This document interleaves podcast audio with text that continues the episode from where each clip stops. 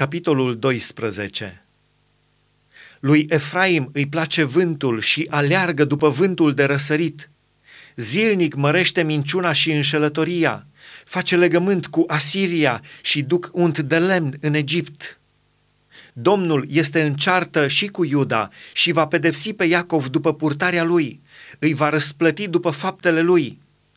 Încă din pântecele mamei a apucat Iacov pe frate său de călcâi și în puterea lui s-a luptat cu Dumnezeu. S-a luptat cu îngerul și a fost biruitor, a plâns și s-a rugat de el. Iacov l-a întâlnit la Betel și acolo ne-a vorbit Dumnezeu. Domnul este Dumnezeul oștirilor, numele Lui este Domnul. Tu, dar, întoarce-te la Dumnezeul tău, păstrează bunătatea și iubirea și nădăjduiește totdeauna în Dumnezeul tău. Efraim este un negustor care are în mână o cumpănă mincinoasă, îi place să înșele. Și Efraim zice, Cu adevărat m-am îmbogățit, am făcut avere și în toată munca mea nu mi s-ar putea găsi nicio nelegiuire care să fie un păcat.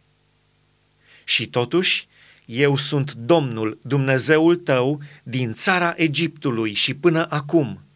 Eu te voi face să locuiești iarăși în corturi ca în zilele de sărbătoare. Eu am vorbit prorocilor, am dat o mulțime de vedenii și am spus pilde prin proroci.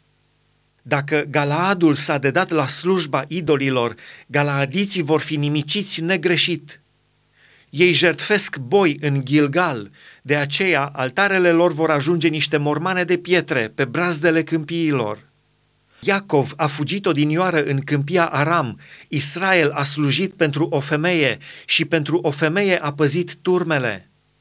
Dar printr-un proroc a scos Domnul pe Israel din Egipt și printr-un proroc a fost păzit Israel.